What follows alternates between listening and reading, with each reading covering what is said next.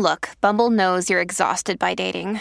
All the must not take yourself too seriously and 6 1 since that matters. And what do I even say other than hey?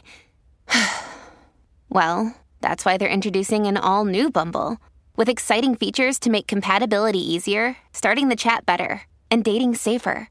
They've changed, so you don't have to. Download the new Bumble now. Hey, hey, hey, everybody, or should I say, ho, ho, ho. We're done with Halloween. It's time for the the most wonderful time of the Bald Move season, the Bald Move calendar, which is the most wonderful season. I I, I I've, i am out of practice, man. It's been almost a year since Christmas. We're ready to kick off Christmas, and we're here to do it with the 20th anniversary of the very fine Will Ferrell movie Elf. Hmm. It is this very is fine. I don't like many Will Ferrell movies, but this one is an exception. It's just a great. It's a great film. It's got a great history. Uh, it's become a modern instant uh, Christmas classic, and we talk about all that stuff in the podcast. Uh, why are we re-releasing it? There's two reasons. Number one, it's been seven years, I think, since this movie came out. This is one of the earliest bald move kind of Christmas movies we did. Number two, it was a club member member exclusive because all of our movies that we our Christmas time uh, movie releases that we do are Bald Move exclusive. So this is we're breaking the paywall, uh, giving a people a, a, a taste of what we do every Christmas, and this is just a start. This is like the Christmas podcasts are oh, just yeah. the the this is the the bread and butter. Um, this is not the milk and cookies of Santa Claus. That's we're going to be talking about that here. Um, but yeah, it's it's it's it's getting really close to Christmas season, and this is a great time to mark the 20th anniversary, get a, a podcast to you, and talk about some deadlines coming up because there is a lot of uh, you know, the key to any any Christmas is, pr- is prior planning, right? Uh, and mm-hmm. we got some deadlines that because we live in a temporal universe, you got to get things done at a particular time. You got to get your letter to Santa Claus before Christmas Eve, or how's he going to know what your favorite toy soldier is, or what's your favorite Betsy Wetsy? Uh, I want to talk yeah. about this. Uh, so, so what are some days? What are some things we need people to know about Christmas so they don't miss out? First up, one of the things we always do for Christmas is we send out Christmas cards. It's a tradition here. Um, and those have pretty serious deadlines because we have to get those printed up and shipped out, and we want to get them there before Christmas so you guys can check them out. So if you want one of those, you're going to have to be signed up for the club by Thanksgiving because that's All when we're going to finalize our list all active club members on Thanksgiving will get a Christmas card from us. International folks will get everyone gets a digital copy. Mm-hmm, mm-hmm. um, uh, and it's suitable for printing and framing. And then all of the Americans, um, because of the postal system, uh, will get a physical card. Mm-hmm. Uh, but you want to have your you want to be in the club and make sure you add. That's the other thing is if you've been in the club for a long while, but you're like me and you moved this year, make sure you update that address so that uh, we send it to the right place. Yeah. So Thanksgiving for to get Christmas cards. Second, a lot of people would say the highlight of the Christmas season is our cozy Christmas podcasts, lunches, and live streams. And when I say cozy, that's red boozy. Uh-huh. Uh, we have been for the last several years drinking our way through various uh, uh, uh, booze oriented, hooch oriented advent calendars, and we've never thought to like share the advent calendar out with people. Uh, we're doing it this year. A lot of bald movers are jumping on it. Uh, if you want to find the link to sign up uh, to, to, to, to, get this Advent calendar, so you can drink all 24 drams with me and Jim. It's it's a Americana theme. It's a bunch of American bourbons and whiskeys. Uh, the link to get into that, and we don't get any money from this, is just a, a good product we like doing, and we're going to enjoy it a lot this season. If you want to enjoy it along with us, uh, check it out at uh, christmas.baldmove.com. And we've also got another thing we do, which is our Secret Santa, where we get on uh, the live stream and we exchange gifts between Bald Move fans. Um, that has two kind of phases, but one of them is just kind of a regular Secret Santa where you'll, you'll exchange gifts and everybody will be happy. There's another version, the online opening, um, where you'll open the gifts right on the live stream. That one has to be signed up for a little bit earlier because the live streams happen December 7th and 14th, I think, this year, or 6th and 13th. Mm. I can't remember. Um, but you need to be signed up for that by November 20th so we can have time for everybody to get their gifts before the live streams happen. So Yeah. November 20th is the deadline there. Go to christmas.baldmove.com for more information on that, for the links to sign up uh, for either program, whether you want to open them live on air or whether you just want to exchange gifts offline. Uh, important point. It's it's a chance because to open them live on air because Oh, if yeah. we get many more, you know, we only have the two Christmas streams. We can only get to so many people. It's been Uh, growing there's- every year. A, so a little bit of a lottery aspect of that, but but yeah, if you if you want to get in, uh, it's, uh, Christmas.baldmove.com. Then finally, like Elf, this is a good example of our Christmas podcasts. Each year we do a little different theme uh, for the movies we're going to do. This year is going to be Bah Humbug. And this is because we are picking some Christmas classics that we have a bone to pick with. Uh, you know, not saying the whole thing's garbage. We're not going to shit on every single one. like a few but, of these movies. Uh, uh, yeah, J- J- Jim's going to be the defender uh, of it. Uh, I'm probably going to be the prosecutor for a lot of this. But uh, how we put the whole uh, uh, uh, the, the McAllister family on trial in our Home Alone 2 one. So True. we're, we're gonna we're gonna we're gonna bring bring that uh, courtroom action to these movies. Um, it's Bah Humbug. Again, Christmas classics that, that we got we got some issues with. Uh, this year's schedule includes Love Actually, Scrooged, and You've Got Mail. Oh God, I've got a lot of things to say about You've Got Mail, and a super secret Christmas classic that you get to uh, unwrap uh, the week of Christmas. We're not going to tell anybody. It's shh, secret. Uh, if you want to see the full schedule, guess what? It's Christmas.baldmove.com. So we're really excited for uh, a wider audience to get access to our Elf uh, review. I thought this was a particularly fine Christmas podcast. Hopefully, gets you into the Christmas mood. 20th anniversary of this great film. Please enjoy it. Uh, and please join us, christmas.baldmove.com, throughout the holidays for a lot of wholesome and, uh, you know, other other types of fun. Enjoy the 20th anniversary re release of Elf. Hey, everybody, welcome back to another Bald movie. Merry Christmas, because this is the big one. This is the one that, uh, you know, this is the big mommy and daddy present. This is the big Santa Claus present underneath the tree. This is a Christmas classic that we've been leading up to. The movie Elf, that was released November 7th, 2003, and has quickly become a family favorite. Uh, before we get any further, since this is the the Christmas uh, uh, podcast, uh, we have to finish out our Advent calendar. We're going to be drinking days 22, 23, and 24 today. Uh, and we want to get right to it because I have no idea how long this podcast is going to last. yeah, this could Um, be a 30 minute podcast and three drinks in 30 minutes. Uh, that's a lot. That'd be that'd be that'd be whoo. No extra Christmas cheer needed to lift Santa's sleigh on that in that case. Uh, Our first one is a, a filibuster dual Mm. Cask, which you might we we did the bourbon version of this uh, a couple podcasts ago. This is the straight rye version. It, it, this has a, Now- a mustardy nose. A mustardy nose. Ooh, I'm not a I'm not the world's biggest fan of rye. I won't turn my Same nose here. up at them, but What if there's mustard in Hmm. it? If there's mustard in it, I don't know. Well, cheers.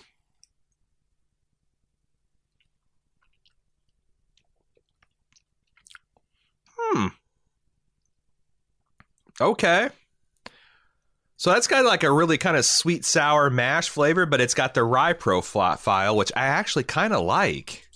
Yeah, it's sweeter than Um, most ryes that I'm used yeah. to. Yeah, rye tends to have like a little more of an astringent quality to it. Uh, this is a little sweeter. Not bad. Uh, I think these filibusters. You said we've had a filibuster. We've had the bourbon, and you really like that one. So maybe this filibuster brewery is just Uh-huh. Yeah, I'm- I'm looking to brewery see- distillery is just the way to go. you. Okay, so here, okay, the their straight bourbon I said has a thin, waxy mouth feel, tastes very moonshiny, and you said very Oh. young olive whiskey taste, sour mash taste. Oh, okay, I no, these fuck just, that. these these are just young whiskeys, but uh, uh, the it it the profile really goes well with a, a rye. Yeah, Yeah, I, I'm I really like it. I really Th- like this this is much better than the the one we had before from filibuster. I think this is going to be a bottle that I'm going to check out because uh, yeah, I could I could drink some more of this for sure. I'm going to. Mm. Hmm. Well, now that we have this thing officially kicked off, let's get to it. Elf, Yeah, 2003 film, directed by Jon Favreau, uh, screenplay by David Berenbaum, starring Will Ferrell, uh, which was an unproven quantity at the time, which we're, we're going to go into talking about this. Uh, James. That's Unproven right. So- quantity at the time. an unstable quantity, perhaps at the time. Yeah.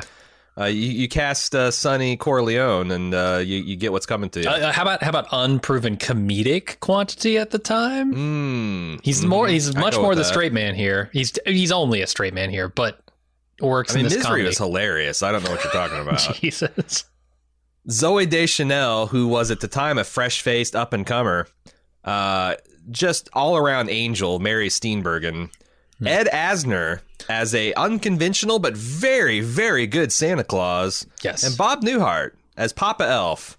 Uh, there's a lot of other fun casting that we're going to talk about in the probably random trivia section. Jim, I'm curious. Have you seen this movie before, and what do you think of this movie? Yeah, I'd seen it before. Um, it's been a very long time though. Uh, it came out in 2003, right? So I probably saw it 15 years ago. um, at this point, and I, I in the in the time since Elf came out and now, I have grown somewhat of a dislike for Will Ferrell. Like his his Hmm. he's in that he's in that Ben Stiller, uh, Adam Sandler oeuvre for me, which is just like they make comedy after comedy after comedy that are all kind of just like them yeah. being them in a way. And this is kind of the exception to that. Um, I, I actually found this movie to be really, really funny and really well written. Like far, far better written than I expected it to be when I went into it Mhm. for for maybe the second time. I, I'm not sure I've seen this more than once before this. Yeah, I think so. I'm um, I can't remember the first time I watched this because I didn't really get into Christmas until I don't know 2008 2009 uh, when my son was born. He's about three or four years old. Started wanting to get into it because you know obviously I I was raised growing up didn't really have a Christmas. Um, but I was always a Saturday Night Live fan. Right. You know, ever since like my dad like was a big Saturday Night Live fan. Like one of the big treats is to be able to stay up late enough to watch uh, that. And I remember even when I couldn't stay up, I remember my dad laughing at night about um on, on Saturday nights. So I grew up just really revering Saturday Night Live, and Will Ferrell was one of the like real fireballs that came out. You know, like him and Cheri Yeah. Oteri. That era from Uh, like Adam Sandler to you know Norm Macdonald taking over the the, news update, the weekend update, and then Mhm. uh, yeah, that that whole era from from like the mid '90s to the mid 2000s. I was a pretty big SNL Yeah. fan too. Yeah, so like I when he started doing, you know, movies, I was in uh pretty interested in it and he did like Night at the Roxbury, he did what was it uh College Campus? I can't remember Old the- school, yeah. Old School and then he did this at the almost the same time. It was several years cuz I by the time this came out I'd already seen him. He did a cameo he did some entertaining cameo work in like the Austin Powers. Uh, but by Oh. the time I saw this I'd already seen him in Anchorman. I'd probably already seen him in Talladega Nights. Oh yeah, for sure. Blades of Glory, Step Brothers. Oh wow, okay. Like he he like like and I then I saw him on Elf, but it just really works. Um I I I watched bef- like last weekend while we were down in Gatlinburg for our, our wedding anniversary. Uh, I watched the um the the movies that made us. This is made by the same documentary company that makes the toys that made us, the video games that made us. They've done a holiday edition where they're doing a deep dive into two movies, Elf and The Nightmare on Elm. No, no, The Nightmare Before Christmas. okay. Uh, and it's a nice little, you know, 45 minute documentary. I really encourage everybody to go watch it because I thought it's good, and has a lot of good information. But Jean Favreau, yes, Jon Favreau directed this movie. This was like one of his first ones. Like he, I think he had um, a very small, low budget indie film, and then he did this. Yeah. Um, I I think that like he set out like that's one of the things he set out to do is to make a true family movie, Christmas movie, and a new modern Christmas classic. That was one of the three objectives he had, and I think he just knocked it out of the park.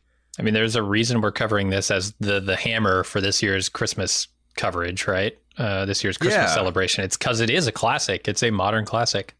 Yeah, in the last 10 years, this has rocketed to the top along like A Christmas Story, Home Alone, uh, It's a Wonderful Life, Miracle on 34th, like into certainly the top 10, if not the top five in all time family cra- cl- Christmas classics. And I got to say, Home Alone is a pretty easy sell for my kid, but some of those others, like, you know, Beautiful uh, or um, uh, Life, what is it? Life, uh, It's a Wonderful Life.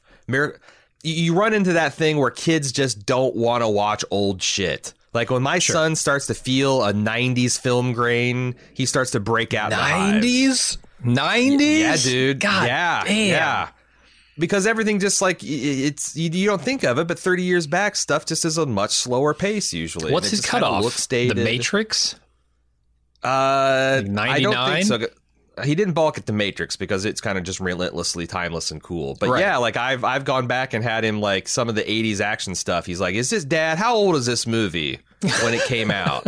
you know, that's like it's like that's like when I know I'm like, "Oh God, he's he's detected. He's detected the ancientness yeah. of the source material." Tell him it's 2015. Um, you know, it's yeah, yeah, yeah, yeah. But but but this this movie, you don't have to convince a kid to sit down. It's just really fun and colorful right off the yeah. bat, and it's very sly and smart, and it's got a lot of stuff for the adults to watch too. It's a perfect family film. That's I really, the thing. This is like the, the, to me the thing that makes this a classic, and so many other classics classics is all of their themes come together with their plot. And you look at like Home Alone and this kid being left, this kid wishing you know his family would just disappear for christmas right and then boom they do and then he yep. by the end of the by the end of the holiday season and the movie, he has realized what's so special about having his family for Christmas. Uh, this movie does that so well. It's the Christmas yeah. cheer, right? That spirit of Christmas that has been, you know, cynically lost because everybody's hustling around working and you feel like you're James Caan in that season. By the time you get to the end of the movie, you feel like you're back into the Christmas spirit. And and it brings that together so well with the singing and the the sleigh plot and just all of that works together. Uh, it's it's a tight, a tightly written Christmas movie. Yeah, and that's the thing. Is like all. It's not just like a one central theme. Like all the characters, all the primary principal characters have like little themes that they're and personal growth within that. Like James yes. Caan realizing that not only is he sacrificing time with his family for this business, but he's also doing a shitty job of it. Like, you know, it's not like yeah. he's a super success, but like he's just lost the plot along the way. Zooey Deschanel realizes that, uh, you know, there's worse things than to sing in front of a crowd. And uh, Buddy honestly grows up throughout the movie. You know, like that's the thing that, like, the relationship between um, Jovi and B- Buddy are like the, the, the one that all threatens not to work. Yeah. yeah. You know? Um, but I think they just managed to do I, I, don't know how it works. It's except for that, like Will Ferrell just plays this straight up, like he has this in, this true innocence. Yeah, and it's also one of the. I think Jon Favreau actually has got really smart story instincts, and I was thinking about this last night that like he's not doing anything revolutionary in no. the Marvel Cinematic Universe or Disney or in this his first Christmas movie. It's just that he takes like solid film filmmaking techniques and brings it to genre work. Yeah. Where most people just don't give a shit. like, you know what? Spider Man's in this. Uh, Iron Man's in this. Right. It's a cool metal suit. Just take the rest of the day off. You know, you, you've done it. You're going to sell action figures. You're going to make 500 million. Like, he takes it that next level and actually sweats these details and really thinks about, like, what makes this stuff work. And yeah. Where's it's interesting because I think yeah, the heart because the Jets. The I think that the James Caan storyline is kind of his like saying what's wrong with family entertainment. That it's all about making a quick buck. It's all about following the mm-hmm. herd, and it's not about like genuine emotion and connecting to characters and like you know rooting for them to succeed and you know like this this movie doesn't have a real villain. Maybe apathy, the Central Park Rangers, but like. right, the CPR. Yeah, yeah the, the, the dreaded, infamous. Even Santa Claus knows them. Central Park, the the four horsemen of this the, the Central Park apocalypse. Uh-huh. But even in absence of that obvious conflict, there it's never a dull moment, and it's really funny. And I just can't say enough good things about this film. Uh, did I talk about who? Yeah, I ran down everyone who stars in it.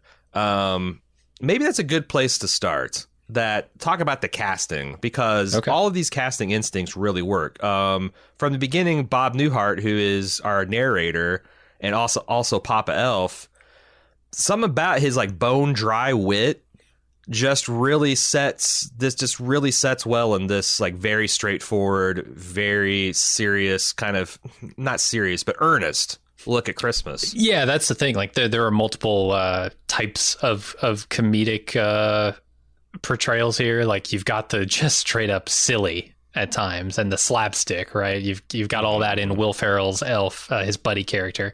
But you've also got yeah, Papa Elf, who has this almost dry, sarcastic wit to him. Uh, I I like that because I you know too much of that slapstick uh, silliness is kind of what I don't like about a lot of Will Ferrell's movies in the future, like after this.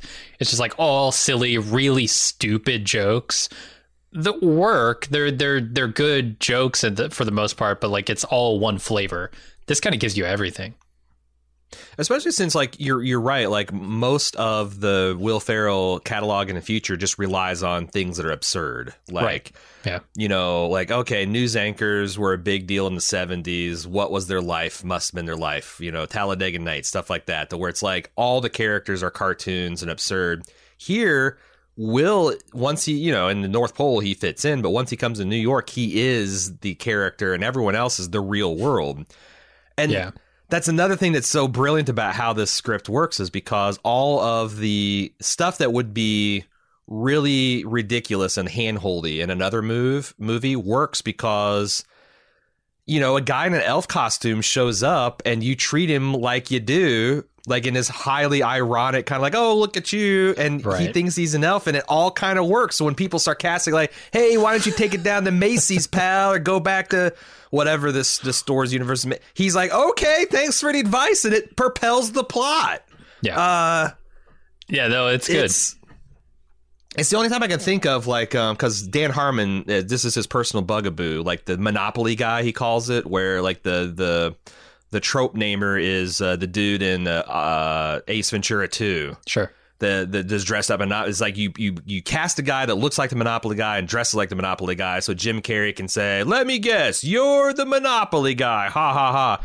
This is the entire movie, but everyone reacting to the Monopoly guy is what makes the movie happen, and it's it's it's Yeah. just really clever. And it makes sense that in this movie you would have the Monopoly guy, right? He's not just there as the Monopoly guy. He's there because Right. the Monopoly guy is a real thing in this movie.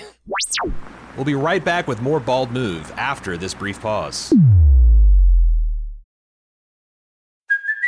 Hey, it's Kaley Cuoco for Priceline. Ready to go to your happy place for a happy price? Well, why didn't you say so? Just download the Priceline app right now and save up to 60% on hotels. So, whether it's Cousin Kevin's Kazoo concert in Kansas City, go Kevin, or Becky's Bachelorette Bash in Bermuda, you never have to miss a trip ever again. So, download the Priceline app today. Your savings are waiting. Go to your happy place for a happy price. Go to your happy price, Priceline. And now, back with more Bald Move. Yeah, yeah, it's a, he's a, it's you know Christmas elves are real, obviously. You know we uh we had a debate about whether we should put this in the Prestige and the Pulp thing, but uh, you know we got the ironclad that like if there's uh you know it's a little bit of a whimsical romp, but there's there's no actual fantasy elements in this film. Right. So Right. we, you know, like n- n- it's it's talking about the indigenous people of the North Pole and their uh their their their their government and elected ruler Santa Claus and how he delivers presents throughout It's- the world. It's you know? almost sci-fi. You get you get the the jet engine attached to You Santa's sleigh. Mm-hmm. and I'm thinking like maybe it starts to bleed into sci-fi a little bit because I don't know how you know but it- it's really just, it's just really a literary device to explain like the cynicism of the world and how Santa Claus, you know, has adapted to the times as the shrewd businessman that he is. So I mean, it is that. uh, yeah, obviously it, it belongs in prestige. Um, you know, uh, but but uh. As far as far as casting goes, are we are still in casting? Because like Will We're still in Ferrell's career at this point is is strange, right? It's not. It's it's SNL. That is his Mhm. career. Um, when they were certainly when they were making this film, his career is SNL. Uh, and by the time this movie came out, though, which is interesting. And they talk about this. You you recommended to me that I watch uh, the holiday movies that made us, or, or the Christmas Uh-huh. movies that made us, maybe um, on over on Netflix. Netflix. And I checked that episode out because they have an episode on Elf, and it had a lot of insights into like just the the happenstance that kind of created the phenomenon that is this movie because Will Ferrell was an unknown quantity essentially in movies and by the time this movie came out between the filming like day 1 when they started filming this movie and thinking about this movie or cast Will Ferrell and when it came out Old School came out which Old School is obviously the movie that made Will Ferrell into a movie star uh, without Yeah, Old yeah. School you don't get Anchorman you don't get Talladega Nights or any of those movies uh, so so that was like role for him. In, incredibly fortunate that Will Ferrell became a huge movie star right before they released this movie. But also, there was a big worry for the studio because he did not become a major uh, movie star with even like PG or PG 13 humor.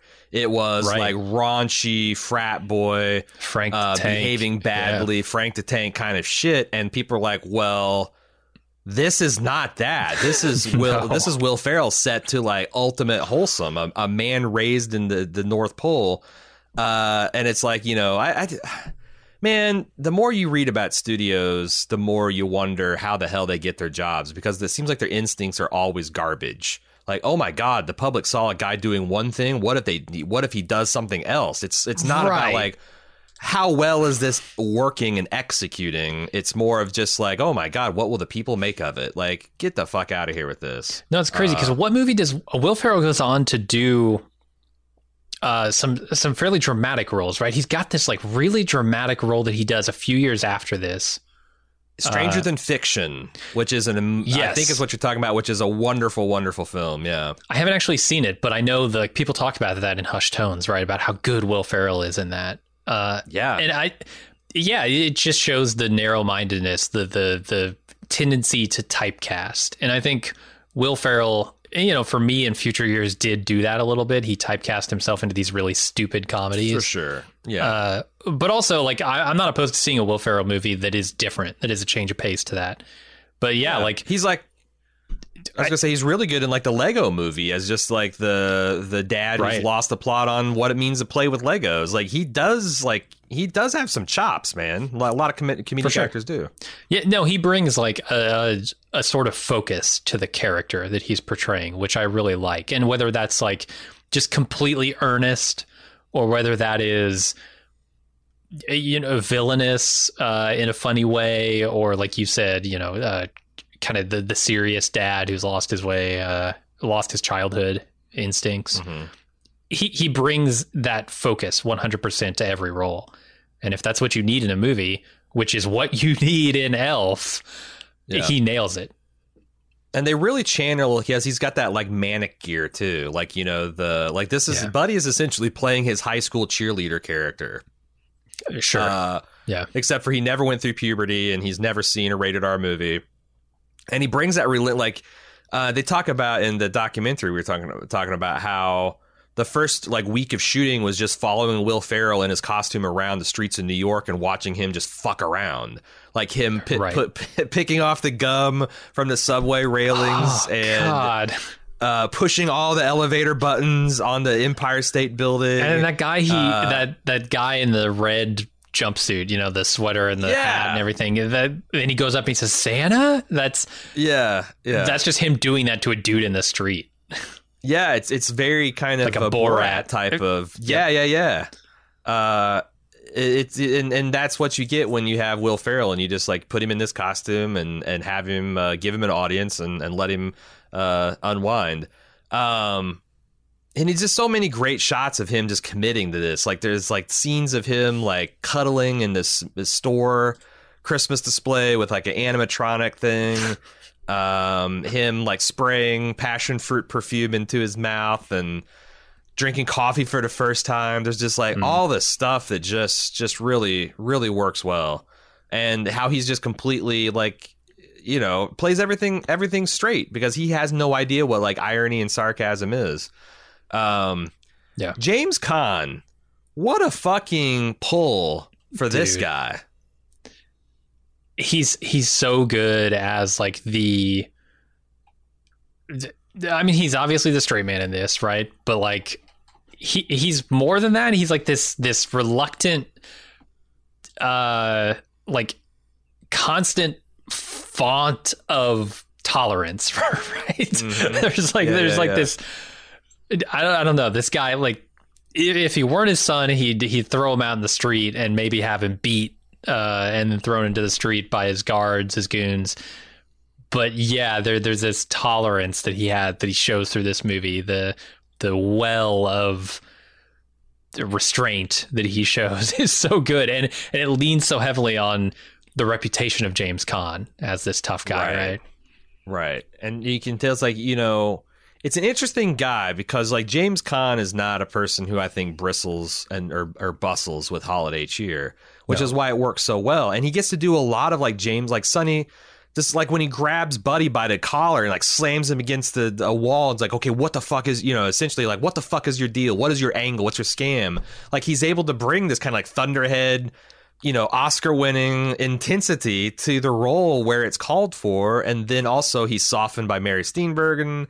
And, you know, like the fact that when he goes to the, like, I, there's that conceit where the doctor essentially is like, I don't know what the, he's your child and he's probably having some kind of, you know,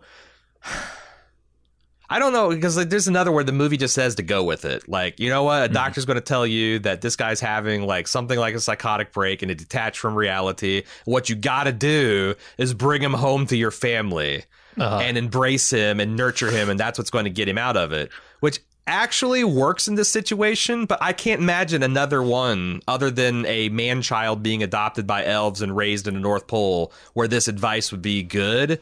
But In the real world, you get a referral to a psychiatrist and they diagnose Yes. him with, you know, what his particular mental disorder is, right? I think in a real world, the cops show up and just shoot him to death. yeah. You know? Yeah. because they the, that that that I'm an elf business. Like they send the Central Park uh, Rangers in there and they just fucking regulate him. But uh, you know that wouldn't be a lovable family movie. So James Caan just uh, goes along with it, uh, causes all kinds of trouble. It, uh, but everything kind of like feeds one to the other. Like the first Yes. act is him getting out of the North Pole, and and and that. Wait, wait, we're we're still talking about casting. All right, we should take a drink while we're talking about James Caan. All right, why not? Because the this time is pour one out for past. for James Caan, who is not not Yeah. dead, who's still He's very much dead. alive. He's eighty. He's very wealthy. He's very old. They, they- they made it seem like he's a very difficult person to work with on the on the uh, documentary. Yeah, it's Uh, interesting. They they talk about uh, that, and and we'll get to it immediately after this drink, right? I'm looking forward Yeah. to this one because this is Hudson Baby Bourbon. I talked about earlier in the holiday season the Hudson Rye that I had not had. And I'm not a huge fan of Mm. ryes, but oh, this Baby Bourbon, this is a tasty one. Yep, this is uh, Hudson Baby Bourbon, forty six percent alcohol. All of these today are forty six percent alcohol. I forgot to mention. Mm. Here we go. Smelling Hudson, good. Hudson Baby Bay.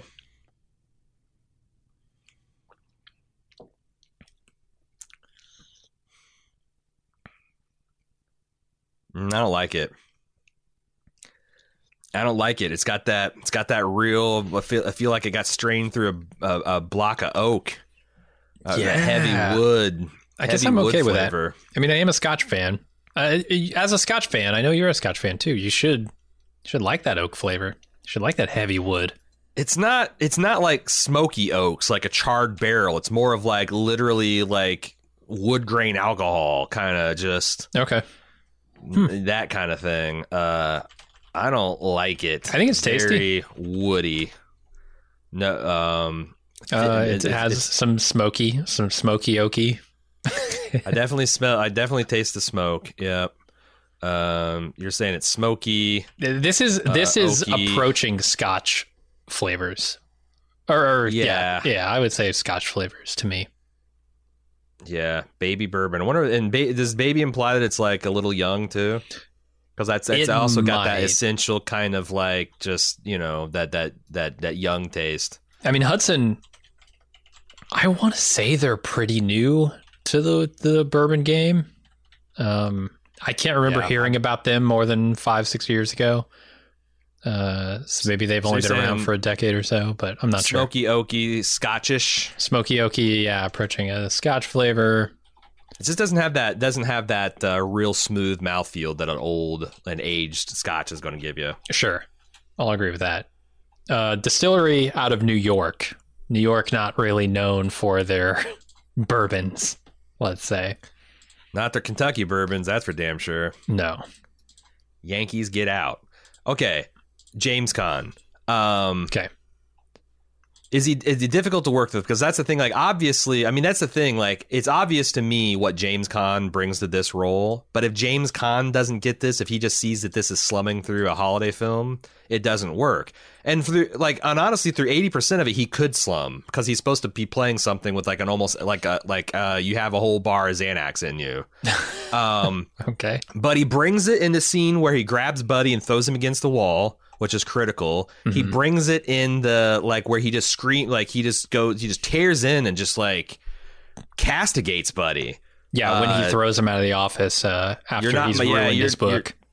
Yeah, throws him out and then like I think it's a real big moment in the movie that works in large part because of James Caan where his kid calls him out for just not singing and just moving his lips and he finally belts it and then Santa Claus explodes in the Christmas spirit over his head.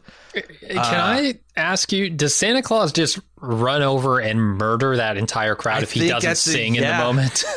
If if that crowd didn't fight it in themselves to get the Christmasometer And specifically up above James operating Caan. range, he's that yeah that crowd is getting uh, specifically James Caan is getting pulped. But there's yeah. there's a half dozen fatalities uh, outside Central Park in New York, uh, Santa Claus related fatalities. He's wanted for murder at it's, that uh, point. it's not it's not good. But Yeah. um, but I, I, you know, but they even make it to like not only is this guy a miserable son of a bitch, he's it's not even helping him because Yeah. like you know him thinking that It's like not, ah, not like Jingle All the Way, sh-" right?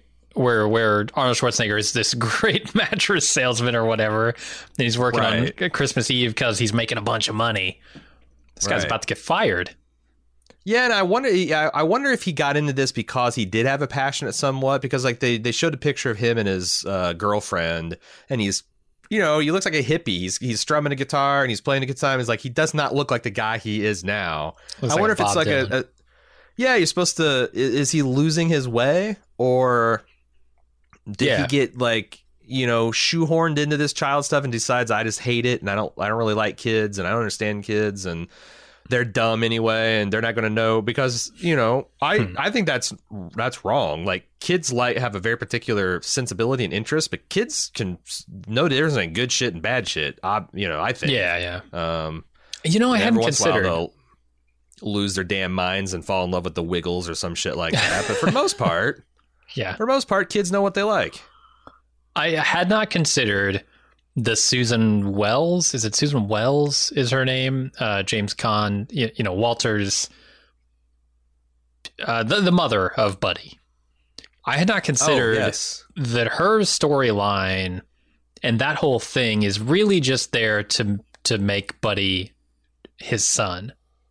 It Yeah. doesn't it doesn't do anything other than that, right? Even though it comes back in the middle of the movie and I'm expecting like this big turn, it it all it really does is is let the audience know that this is actually his son. Mhm. Um and I guess like sort of prove to him somewhere in the middle of the movie that it might be his son. So the link there, it's the only reason he'd even believe it. Yeah, and you know the other thing is like, um, But it I doesn't love come back. This, I wish it came back thematically for uh, Walter.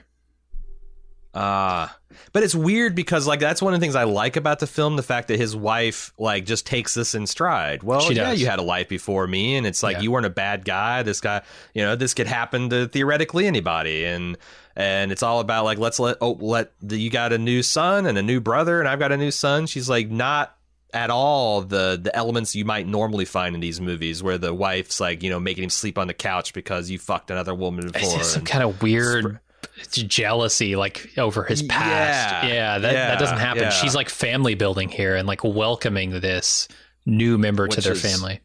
which is I think another cool thing of like the world building. Like, well, of course that's the way she would treat it because why? Why else? Why? Why would you make it about your insecurities and stuff when then? Yeah, Yeah, it makes her that into a was, good person. That was cool. and it's like yeah, if they did something cool about like. You know, let Walter realize like, oh man, my life's gone downhill since I got a wife and a kid, and I need to go find my another hippie girlfriend. And yeah, it's like there's there's only so much they can do to bring that around. But, Yeah. Uh, uh, and then Zooey Deschanel, you know, she went on to become a lot of things. You know, she was like one of the the standard bearers for the the quote unquote manic pixie dream girl archetype Yes. Holy shit. Yes. that that she then uh, then uh, brilliantly played against type in 500 Days of Summer.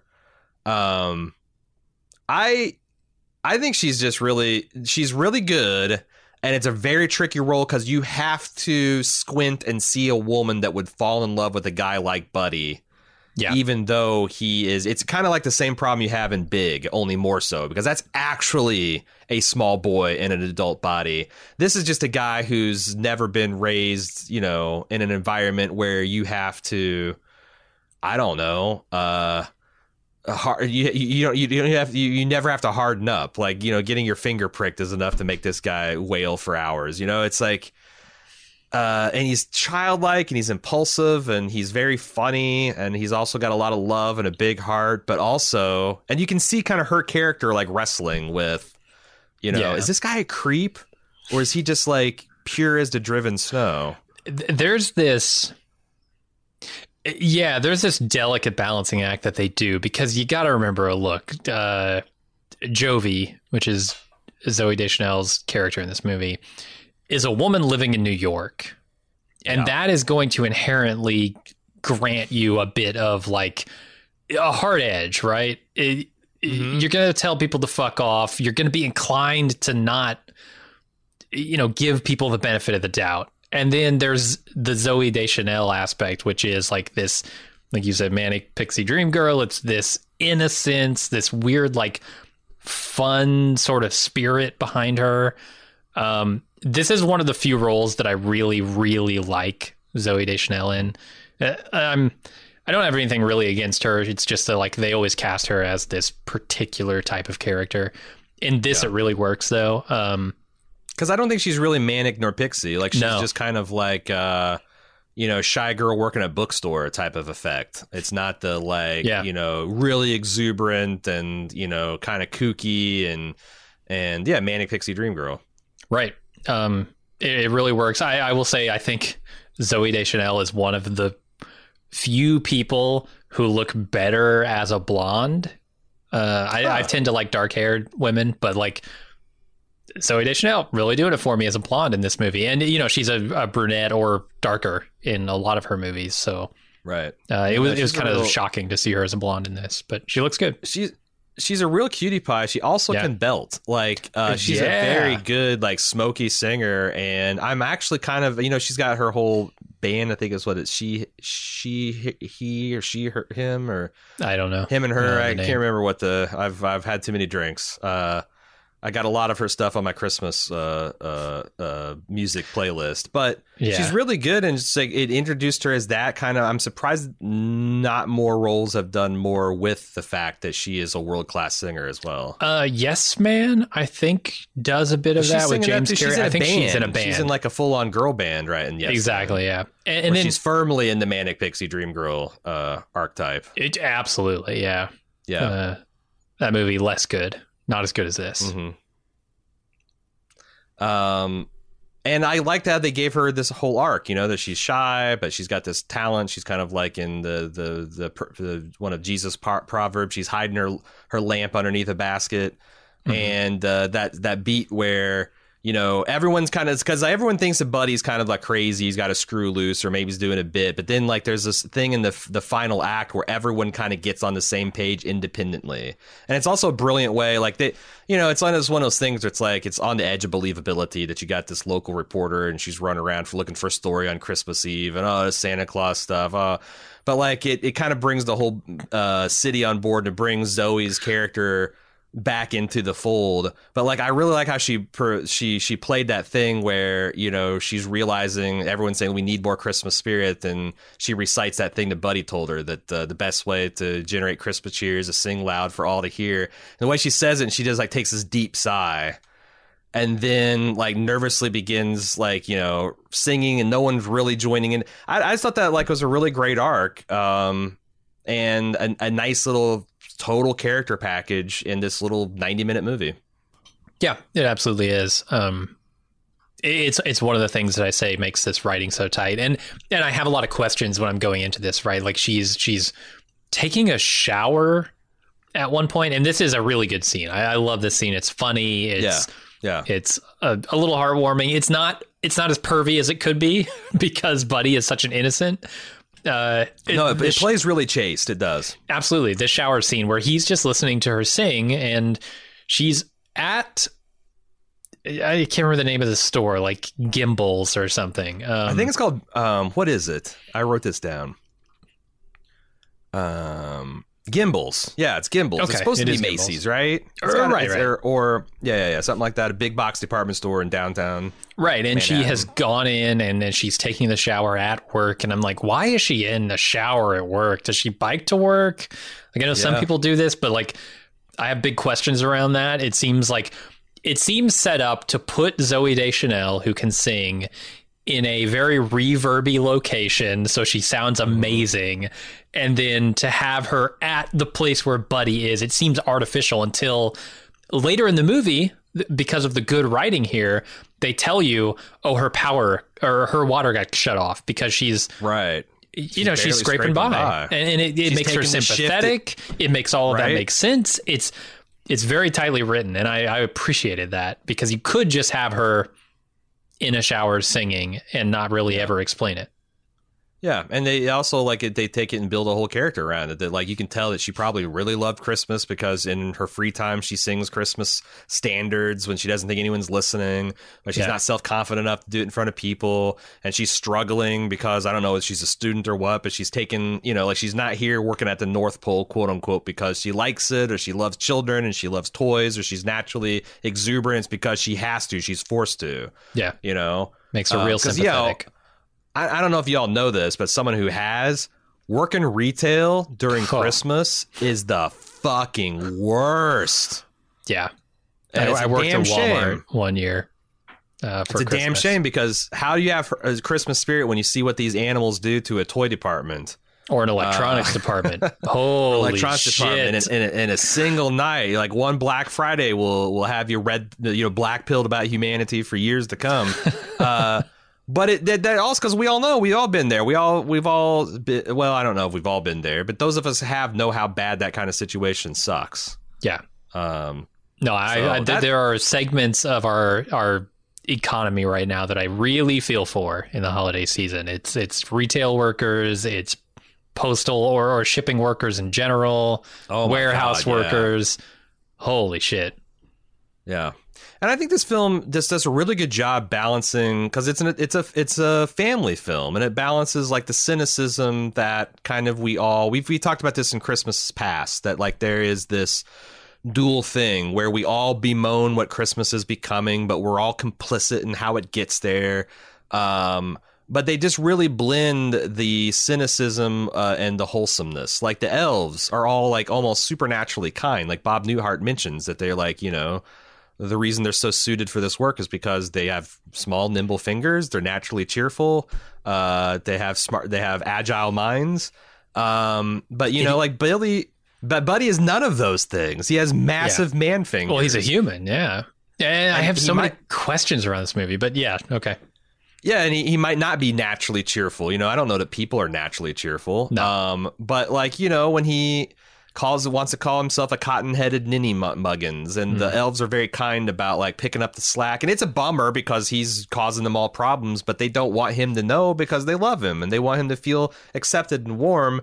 He, I, I love the way they handle them figuring it out because it's not even the elves are talking shit it's just like, hey, I need you to pull, you know, I need you to help me out because blah blah blah. And he's like, yeah, uh, I real feel for you that Buddy's put you in this position. He's like, yeah, but I can't blame him. You know, he's just trying his best. Like, but it still hurts. Bill. It still hurts Buddy's feelings because, of course, it would. Yes, yeah, they're pointing Uh, out that he's different and he doesn't want to be different.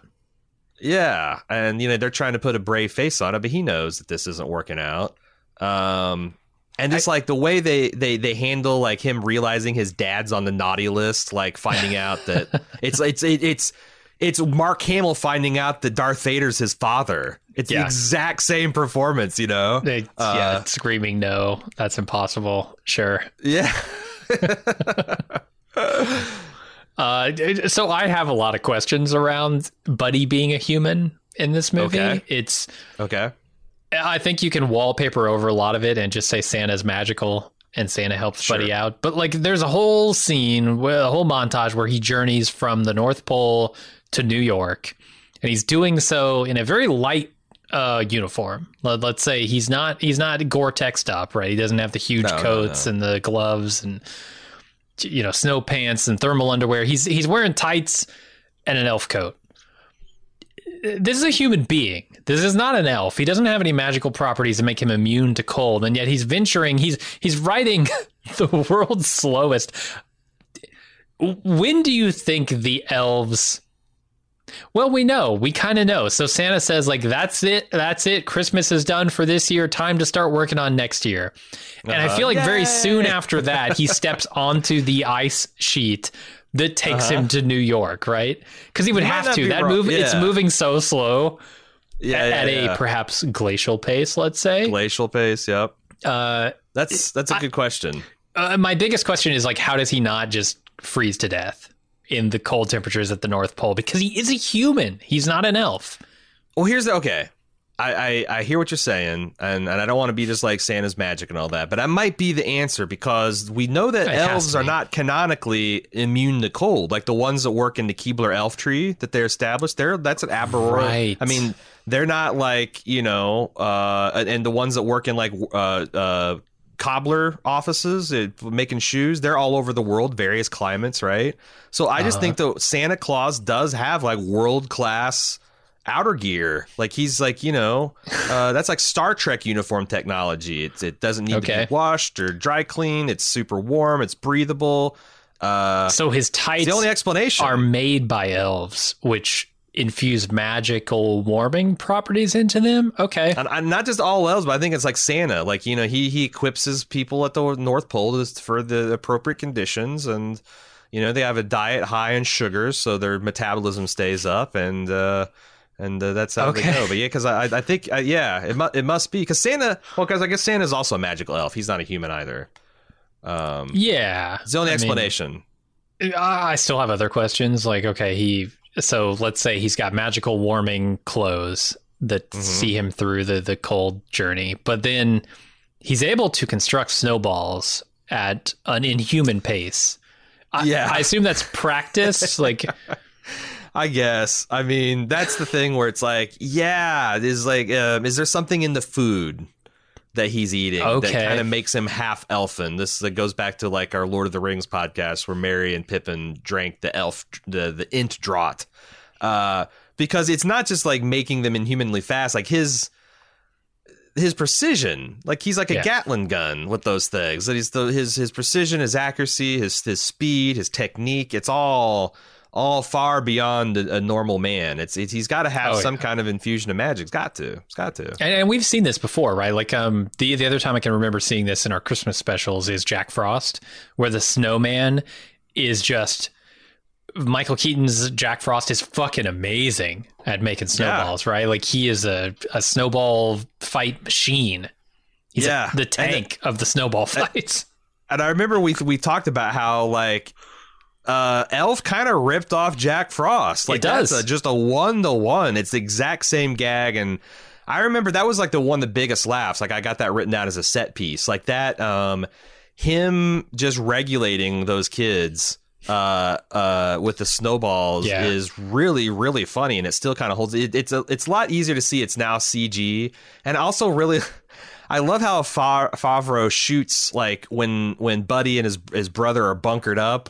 Like the the the snowballs are coming in fast and furious. I I question how they even did that. Did they have 15 people off camera just throwing mountains of snowballs? I kind of feel like it was a bunch of CGI snowballs, and they just had snow cannons every once in a while making the impacts. Because I I was thinking because it you know, when you look at it with a critical eye, it's like, man, there's like 20 snowballs in the air at any given second. It, fe- it Yeah. felt like uh, a war movie. It felt like Saving Private Ryan, like the hunkering behind a, a you know, one of those big Iron Cross tank uh, uh, um, uh, speed bumps or whatever. Just like the, the the fire is just coming in hot and heavy. And it goes on Uh, for a couple minutes. It's it's a pretty long scene with just snowballs a pretty- incoming constantly.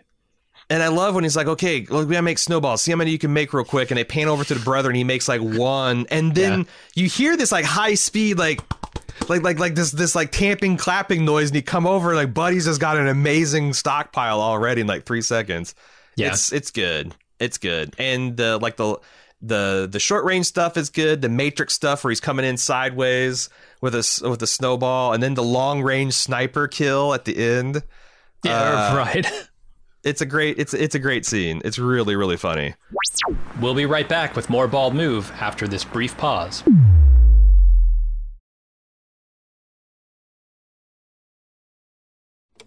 And now, back with more Bald Move.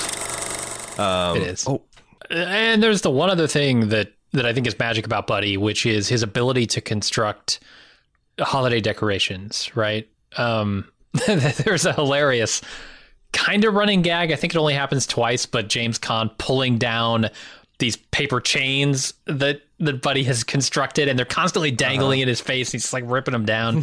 right. But that scene where he goes and he decorates the he decorates Gimbels overnight has to be some kind of elven magic, like time dilation kind of thing. You're right. Well, even there's this line where he says when he does the same thing to uh, his parents' house, he goes, "I got a full 40 hours of sleep last, or no, 40 minutes of sleep."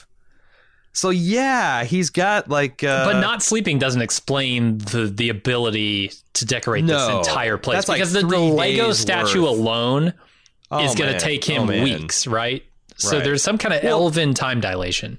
Well, that's the gag too. Is like the idea that you know it's slow by elf standards, but he built 85 uh, etch a sketches by hand in, In a, a single shift, and you think like, oh, that's pretty Yeah. good, but his quota was like a thousand.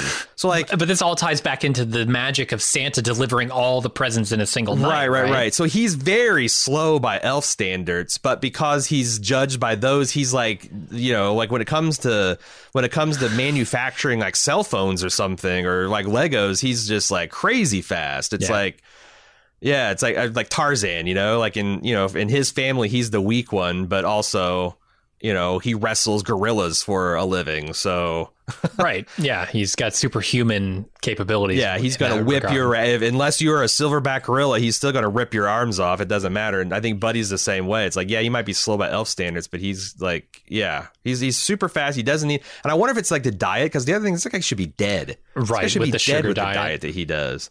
Like sucking down a whole two liter of Coke. Uh, No, he he says at one point like it's it's when he sucks down the two liter coke, he's like candy, candy canes, and candy corn are the three oh, oh, and Yeah, syrup yeah, yeah. are uh, syrup And is the syrup fourth are the four food groups. Yeah. food groups. And I wonder it- if, like- I don't know how he stays so slim. So he clearly has like caloric. uh, he- You know, he has some kind of metabolistic powers here. Yeah, I wonder if like that will like because that's my my big question, and you're not supposed to ask these type of questions, but like at the end they've got like Zooey Deschanel and him are visiting, and she's like very adorable, and her elf you get, and they're they're visiting her grandpa, and they've got a kid, but like if he stays if he stays in New York City like 360 days out of 365, will he start to lose that?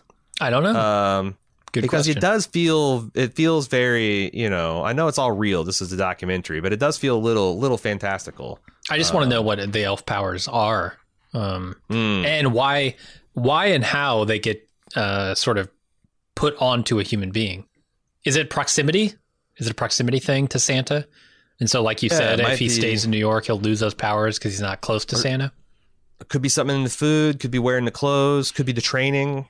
Yeah, Like, as you know, like I, I guess that's one of the things that they train like Delta C, Delta Force guys and Navy SEALs is like that they can you can train a human body to like work without sleep for three, four, five days, and and retain the majority of your effectiveness through a, a mixture of just training and drugs. yeah. Uh, maybe it's just actually maybe it's not the training. It's just they just they just give you those blue balls and amphetamines. The blue But, balls. uh, they give you the blue the blue balls, in- balls, in, the- the, the- military. Sure. They do, they do. But so so maybe it's that. Maybe it's a combination of those things. But uh, you know what? Uh, speaking of uh, chemical help, I think it's time for us to open our, our last bottle. God, you're trying to kill me. You're trying to kill me here. Yep. Well, it'd be the fun thing to do. You know, it, it definitely get a lot of it definitely get a lot of downloads. It'd go viral. I think you dying on a podcast. I doubt it. I'm not well known No. enough. If Will Ferrell died on a podcast, yeah, but me, nah. Mm, mm. Me, I'd be at best uh, a headline in like the Cincinnati Gazette or something. Local you're big in podcaster dies. uh, yeah, dies live on stream. Okay, so this is Sonoma Distillery. It's not even live. Let- It's not even live. If if I die on stream, do you release this podcast? I mean, yeah, because I'd want it to see if it go viral. I mean, you can't. You can lo- no longer do anything for me, Jim. You can only, you know, it's like, uh, That's true. That would be your Uh, one last shot to yeah, propel Bald You're- Move to you're- fame. you're not you're not gonna mourn yourself. You know, I got to make this shit happen. Uh, It's true. You do a fundraiser for the funeral. Yeah, I gotta benefit benefit the, the survivors, which Yeah. is your wife, of course, and me. and my cat. Uh, My cat now, yeah, you've got a whole family now. For My sure. God. Uh, okay, let's. So we, I believe this is. I do the same had- for you, by the way. I do the same. uh, Sonoma. So the Sonoma distillery. So we had the Sonoma rye. This is now the Sonoma regular, and I like Sonoma I, bourbon. I had a. God, what am I trying to say? All right, the you filibuster- fuckers. I like the rye, didn't like the bourbon. Let's see if the the trend keeps up. Look up Sonoma Distillery because Sonoma County is that's California thing, right? Can they Yeah. claim bourbon? Well, it's not straight Kentucky bourbon. Oh, you I noticed that a lot of these things are saying bourbon and Kentucky bourbon. I thought bourbon by definition had to come from Kentucky. It's like champagne. Yes. Oh, I bet these spark- motherfuckers are making champagne too in California. This is sparkling whiskey, okay? This is not bourbon. I, I ran know. it through a soda stream. Actually, we should probably do that one year. Just run Oh, these through a soda stream pretty and good. Just like them. yeah, like like like uh, would I drink whiskey in a club soda? Absolutely. There you go. I'm not a particular fan of club soda. If I could just carbonate whiskey, why not? This smells new makey. I'm not sure I'm gonna like Yeah. this. Let's see. Yeah, this is an interesting choice for the 24th. The best one. I mean, it's pretty good. But Yeah, I can think of two good. whiskeys this this year. This is like two or three whiskeys this year that we've already had that I, I like better. I mean, I like straight up Maker's Mark better. I'm Yeah, I'm a big fan of Maker's uh, as a Like bourbon. that, that the filibuster dual cask rye was really good. I still have Michter's U.S. number one is like I think the best one. You said it's the best yet. I think it's I think it actually is the best one. Um, it's really good. Well, uh, okay, so let's Uncle Nearest, let's also Uncle say 18 was really good too. we are recording all of this out of order, so we still have six drinks to taste. That's true. So- that's true. Saying this is the best one of all means the best one of that we've tasted, which is minus two random days coming up. So I just know the first year we did this, the the hammer was that Invergordon, wasn't it? Oh no, I don't. I don't think that I was. thought it was. I thought it was the final one that we opened. It might have been. I mean, you can go back in the archives and check it out. I just thought that the, the last day of the Advent calendar would be the biggest boldest one, and this is okay. It's good. This is okay. Yeah, I don't, It's not- I don't dislike it. And crucially, it's a bourbon because when I ordered this calendar, I was excited about the bourbon aspect of it, Yeah. less so the American whiskey aspect of it. Right, right, right. And we've had four or five of the American whiskeys, but uh, But I will say, come on, come on, bourbon is made in Kentucky. We all know this. California, what the fuck are you doing? Call it California whiskey. Call it. Call it. I don't know. Call it Cali. Cali whiskey. Start a whole new Burbank, branch Burbank. of whiskeys. bourbon, Burbank bourbon. Yeah, That's what you call Uh, it. This was made on the Santa Monica Pier So, what's your official by a bunch of surfer boys. Uh, I give it- let me give it one more taste test. Okay, okay.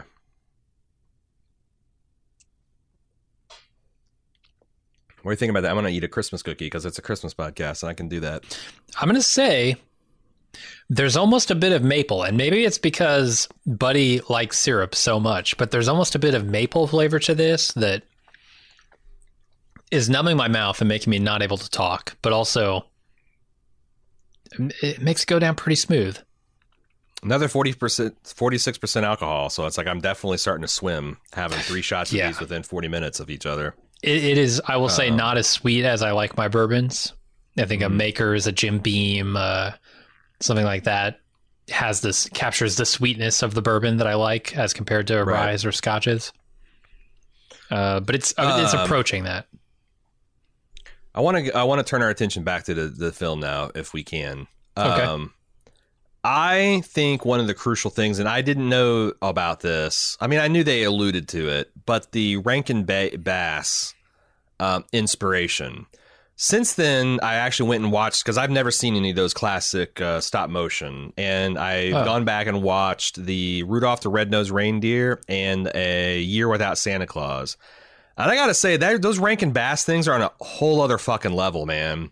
They are insane what they do with the Christmas mythos and just kind of fucking riff on it, man. There's um, an abominable snowman at one point, right? Yeah, and he's defeated by an elf that is into dentistry and pulls all of his teeth. what? Dude, you're not ready. You're not. You all. You and Alexis ought to sit down and watch the any any two Ralph Bank. They're they're they're they're short. They're easy to digest. They are Yeah. full on fucking weird, man. But Hmm. for whatever reason, that look and feel has this classic because everybody's seen Yeah. them for so many years, and like they just and, and I don't know how much of this was like built up for the documentary, but they made it seem like that like this is such a good idea, and everybody's like, oh yeah, yeah, yeah, let's just do it, and they went ahead and did all the pre-production, started filming all this stuff, and no one actually cleared it with Ra- uh, Bank uh, uh, Rankin Bass, Yeah, it's or is maybe it's Rankin Bass. I don't. I think it's Rankin Bass. Rankin Bass is what they call it in the documentary or in the, the movies, the holiday It sounds like a us. it sounds like a fish a fish show like Yeah. uh, outdoors like like, know, all thi- this today time we're gonna rank bass. This, this time on Rankin Bass, we look at smallmouth bass, largemouth bass, sea bass. Yeah. And I, I don't, I don't, you know, apologies for the bad Southern accent. Like that's not Not intended me, to make man. fun I'm of an, you. I'm It's an just- official. I'm an official Southern Indiana white trash redneck. I can do it. you lived in Texas for a while. You're good. Uh, I did. I did. uh, so yeah, I, I'm with you. Like I, I was surprised. I guess that this hadn't been done because it's been done since, right? Like Elf did it. Uh, I think of the Always Sunny Christmas episode, which does it, um, and, and does it Community. even, even more of a ripoff um, than than they do here. Uh, yeah, Community does it. Th- There are a lot of shows that have done it since, and I, I don't know if this was like a brilliant, inspired idea or just something that they play up in that doc that docu docu episode. Uh, I think it was pretty brilliant because like the costuming, like Buddy's dressed like Right. the elf that pulls teeth in, which was also kind of like a. And the, the other thing is like he literally remade Rudolph. Like this is a story of Rudolph. Ru- Rudolph is a deer that realized that he doesn't fit in. the outsider, yeah. and has to go out into the outside world and prove his worth before he can go back to his original thing and save Santa. Save And Santa Christmas asks him to Santa. drive his sleigh. He literally does that with Elf, uh, with Buddy, when he asks him to repair I the mean, engine. It's it's not shot for shot, but it kind of is because that like part where he steps onto the iceberg and it breaks off. That's right. That's how they Hmm. escape from the abdom- abdominal snowman. abdominal the- snowman, right? The guy who's The abom- abd- abdominals are made entirely of snow. Gutters like the clay, like the glacial fjords of Norway. This guy's got the yeah. Doesn't that ninety eight point six degrees just melt the snow snow based cum gutters though? That's my excuse. It's too hot in here. That's why I Yeah. don't have. That's why I don't have them razor sharp. Um, no, it's like so many great. This direct lifts, like the narwhal, the candy cane forest. Uh. You know, John Redbone. Favreau is the voice of that uh, narwhal. I did not know that. So he uh, Double dipped in the roles. He's the he's the doctor Yeah. in narwhal. right, he's the doctor. Surprising. But yeah, it's uh, it's such a great idea. Like it's not like a slavish adaptation, but like there's a lot of just subtle things. Like uh, there's a scene in Rudolph where all the elves like are in shocked amazement when the one announces he's going to become a dentist. Kind of like all turn down the table, and go, and they re- redid that in live action. And um, the, just the look of the workshop, it's all like flat Yeah. and white. It's probably very cheap to do, but it looks like what we've all been conditioned to think about this magical kind of North Pole looks like. And they don't Um, talk about the actual deal that was struck legally, you know, between Rankin Bass and the production crew here. Um, but but they make they make some implication like oh the lawyers sorted it out right? We assume that the lawyers would be able we assume that all this was cleared already but it wasn't. And the lawyers went oh shit. But then they figured it out with Rankin Bass.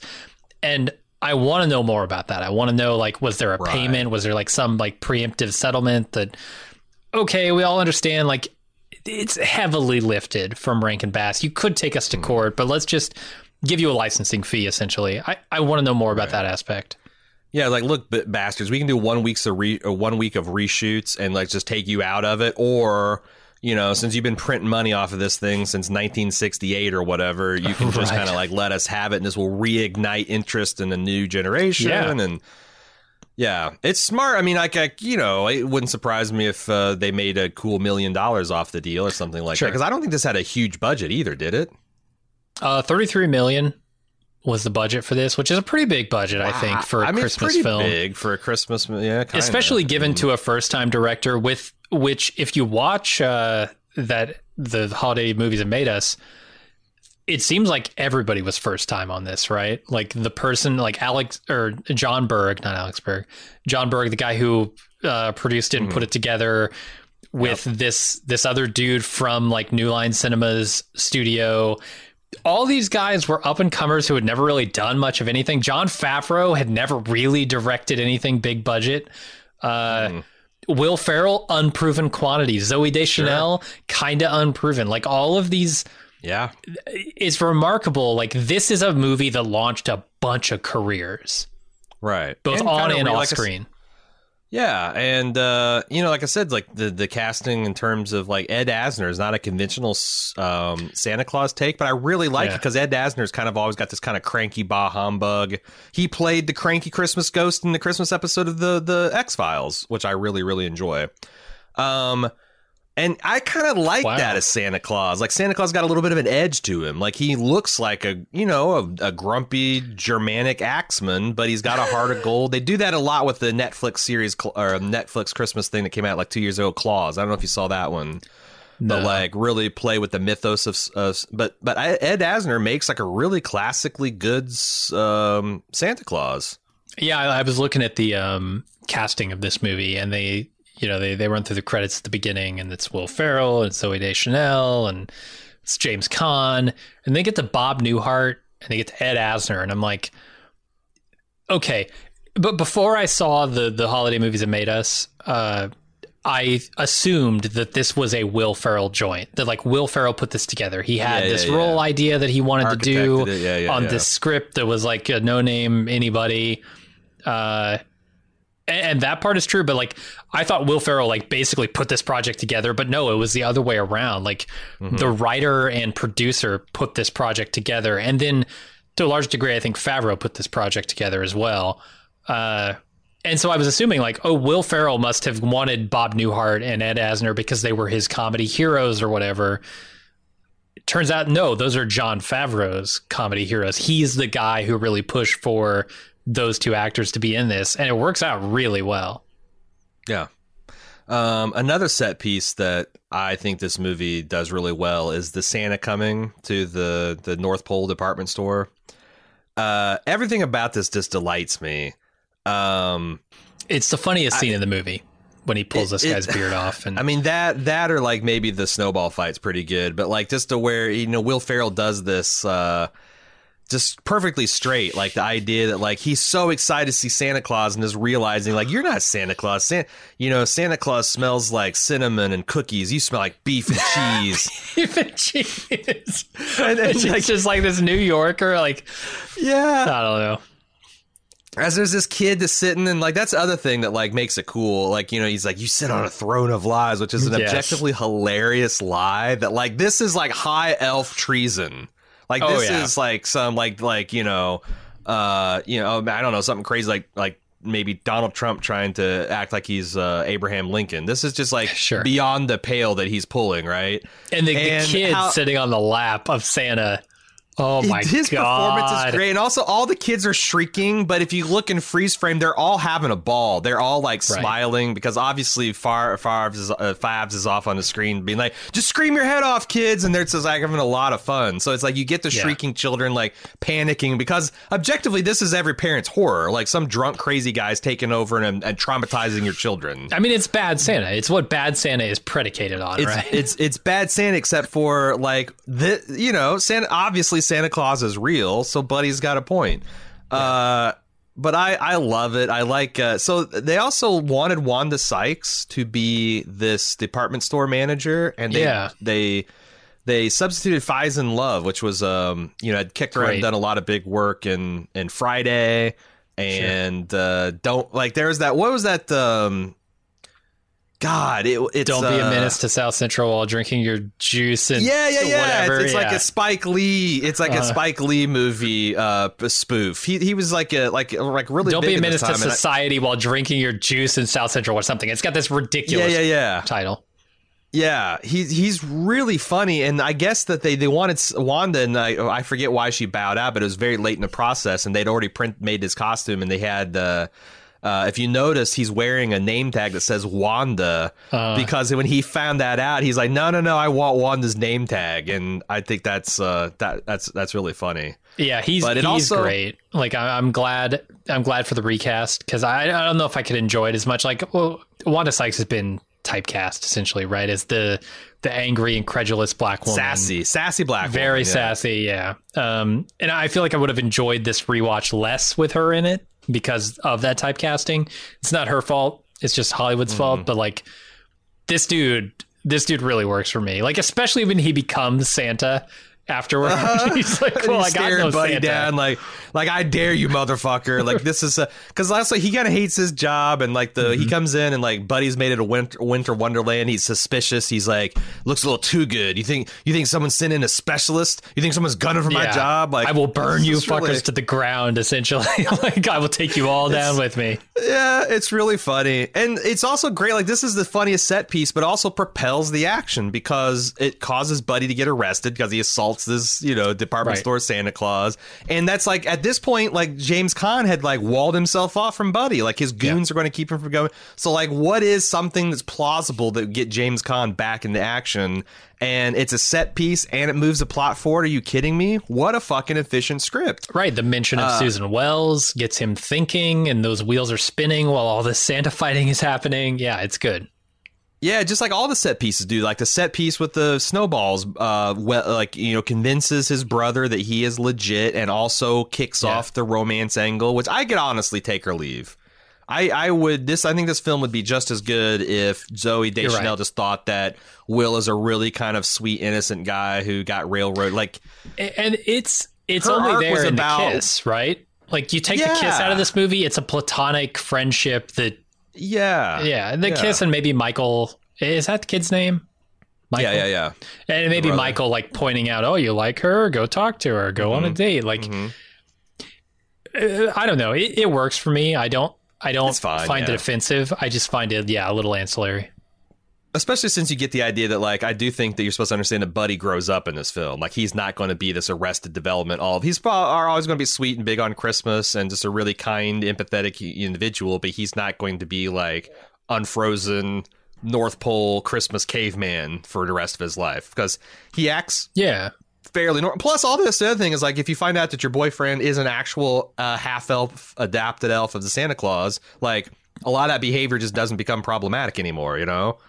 yeah, Like- yeah. If you find out Santa's real and, and you were Yeah, if I had an trained in the North Pole. opportunity to to go to the North Pole and visit Santa Claus and my elf papa, uh, I'd Yeah. yeah. fuck fuck this podcast and shit. I'm gonna go. I'm I'm gonna do that. You know, I'm gonna I'm And- gonna be Buddy's baby daddy, mama, uh, whatever. Like he's gonna be a famous book author for children, and I'm just gonna live on that. And yeah, It's, it's there's Done also a, a spirit of inclusiveness here, right? Because he doesn't need to like disown Santa Claus and his elven brothers and sisters in order to accept James Caan as his real father, right? There's there's yeah, an element of this like extended family. We talked about it with Mary Steenburgen and her character, whose name I do not know, whose character name I do not know.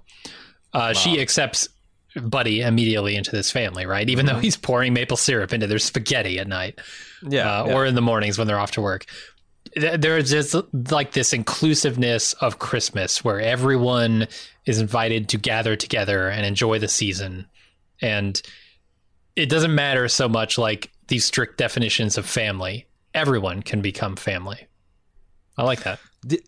The other thing that doesn't quite work for me is the mailroom set piece of him like getting drunk with the low lifes in the mailroom. Like it, it, it stays like it could have gone bad Santa direction really quickly. It's not But bad. it's almost like- it's a little weird. you know, the movie's 96 minutes. I think this movie could be 90. And you take out, because, hmm. like, what does that scene do? You could just skip that and go right to the Peter Dink. Like, you know, his dad's trying to integrate him to the office, and he's got him, like, just drawing crayon pictures in his office, and he busts in on the oh Peter my Dinklage god, meeting. this Peter Because- Dinklage scene. I don't. So this scene works, and I was worried that it would not age poorly. But it- God, it does. because- it does because you know what. And I, I read some behind the scenes. The deal is, is that like Fa- Favs and Peter Dinklage were on the same page because Peter Dinklage famously does not take roles where it's all about him being a dwarf and like denigrating, you know, like it's, that stuff. Like Yeah, you look at Station Agent, is- is- right? That's nothing about him being a little person. no, and or it can't be about being a little person. Well, he's- like, yeah, gotta, he's a- he's an it outcast. He's- seriously. Yeah, Right, it's, right. It's, it's, you can't be like, oh, I'm just a, a tossing dwarfs and all that kind of jokes. Um, Peter Dinklage is the fucking man in this scene. Yeah. and the only reason it works is because like Buddy is saying incredibly cruel and hurtful things, but with zero malice behind it. He loves Right. Peter Dinklage because he thinks he's an elf, and Yes. he strongly identifies with an elf. Um, it's kind of like the same. It's it's a little bit of the same of Stephen Steve Martin in The Jerk, who was uh, raised by a black family and he thinks of himself as black. Like that's super offensive. The but like in this limited circumstance, it makes perfect sense. You know. Absolutely. Um, yeah, you don't you and- don't feel the the nobody's being made fun of here, right? Well, because Peter Dinklage is in complete control of the situation, and they make it clear that like this guy's the man. He's got houses, he's got money, he's got babes. Like there, and and not only that, he can fucking clean house when he wants to. Like and he's the hero of the scene. Like they're calling him in because they're desperate. Please and help he's us. playing he's playing completely straight like five's like you are in a different movie like buddy's in Yeah. the elf you you're in the station agent and this guy like and uh i, I just think it it's great and, like it's also crucially, they they don't have any of the regular humans uh, pointing out the fact that he's like a little person and making no, they're a all joke out of horrified. Everyone else is uh, completely on the same page of horrified Right. that this is happening. And the idea of like, you know, I didn't know he had elves working there. Oh, does Santa le- let you leave the workshop? And then he's like, "You feeling strong? You call me elf one more time." Oh, he's an angry elf. It's just, I don't know. It's just really funny. Uh, Uh, let me ask you this: better better fight scene, uh, better better fight scene with elves. This or Jingle All the Way? Because Jingle All the Way has an excellent uh, I mean, Santa's if, elves. if the big if the big house busts down the door at the end and starts like haymakering both Peter Dinklage and Will, then it might be. But like, Yeah. that that that burly brawl Santa fight in Jingle All the Way is so pretty good. fucking good. And if you guys are new bald movement, man, you got so much great Christmas content. Go check out all of our live watches and Oh, uh, yeah. podcasts on these things because they're they're pretty good in my opinion. Um, and the other thing that he Far, Fabs had the instinct on is like this is one of the bigger laughs, and it leads right into the rock bottom story beat. Like you, you Yeah. bring everybody like laughing, and then like this becomes a real moment. Like I felt bad for Buddy when James Caan is just screaming at him. Yeah, and Uh, they, they do a. I, I don't know how much this manufactured, um, based on James Caan's reputation, based on like wanting, like needing to make an episode of you know how how this holiday movie got made or whatever. But in that Netflix uh, series, they talk about how James Caan has this reputation as like Sonny Corleone, the guy you're kind of afraid of, you know. being Um, difficult, like being difficult to work Maybe with. just even if you just even if you in Hollywood don't suffer fools like Harrison Ford doesn't. Su- I don't think he's difficult Sure. to work with. It's just like if you don't come there ready to do your job, he's gonna fucking let you know about it. I think James Right, Caan and- is in and- that mold. in, in those like really emotional scenes, right? Where or, or the scenes where he's being fucked with by Will Ferrell because Will Ferrell wants to get a reaction from him. James Caan gets you know a little short with him. Uh, yeah, yeah, yeah.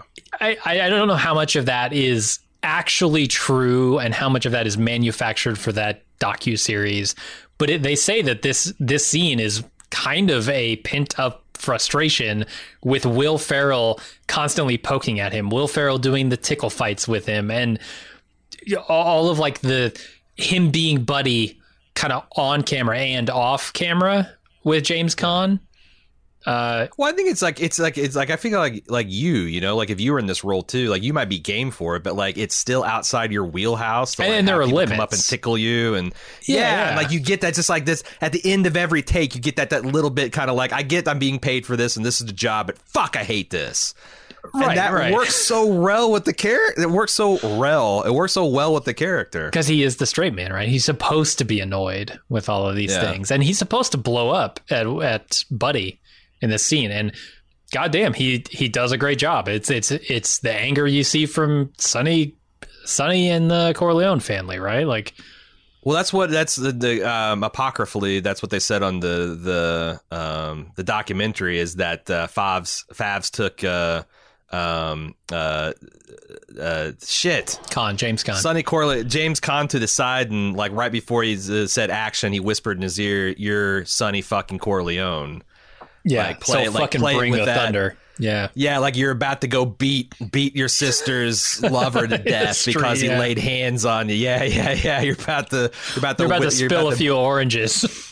you're about to exactly um and, and then it transitions like down like buddy's down he's going to give up on being a human right uh and uh that's when his brother comes in to talk about taking Christmas off, and he risks his career. And Santa crashes in the Central Park, and that like yeah, is the shot in the because like because that's the other thing is like the one thing that didn't that really bothered me about the Rankin Bass show is that smallmouth baths, largemouth. No, the thing that really bothered me is like all the reindeer bully Rudolph, even his own fucking father. It's really depressing.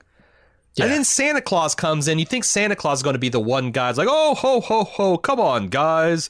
You're being a little too hard on Rudolph. Kind of, oh, you know. Ru- no, Santa's the worst one. Santa comes in and validates all this stuff. Like, like Rudolph excels at all the reindeer activities, but the glowing red nose, it's like it's it's because Dasher's his father. It's like it's too bad your your son's got this crazy red nose because he was the best at of all the other uh, reindeer categories because he looks different. Fuck him. I mean, I'm when you're hiding from the paparazzi, from from the CPR, Sure. the Central Park Sure. Rangers, you might not want the glowing nose on your sleigh. That's that's Just true. saying. That's true. But Santa Claus is a real asshole, and this movie, Huh. like, that's the one thing they deviate because when when Buddy meets Santa Claus, but like Santa Claus is taken aback. Like, I never considered you less than an elf. In fact, you're one of the most you're the most elf of any person I've ever met. Like, you know, like shades of uh, James T. T. Kirk saying that, that he's never met anyone more human than Spock when he's given that Right. posthumous, uh, you know, speech.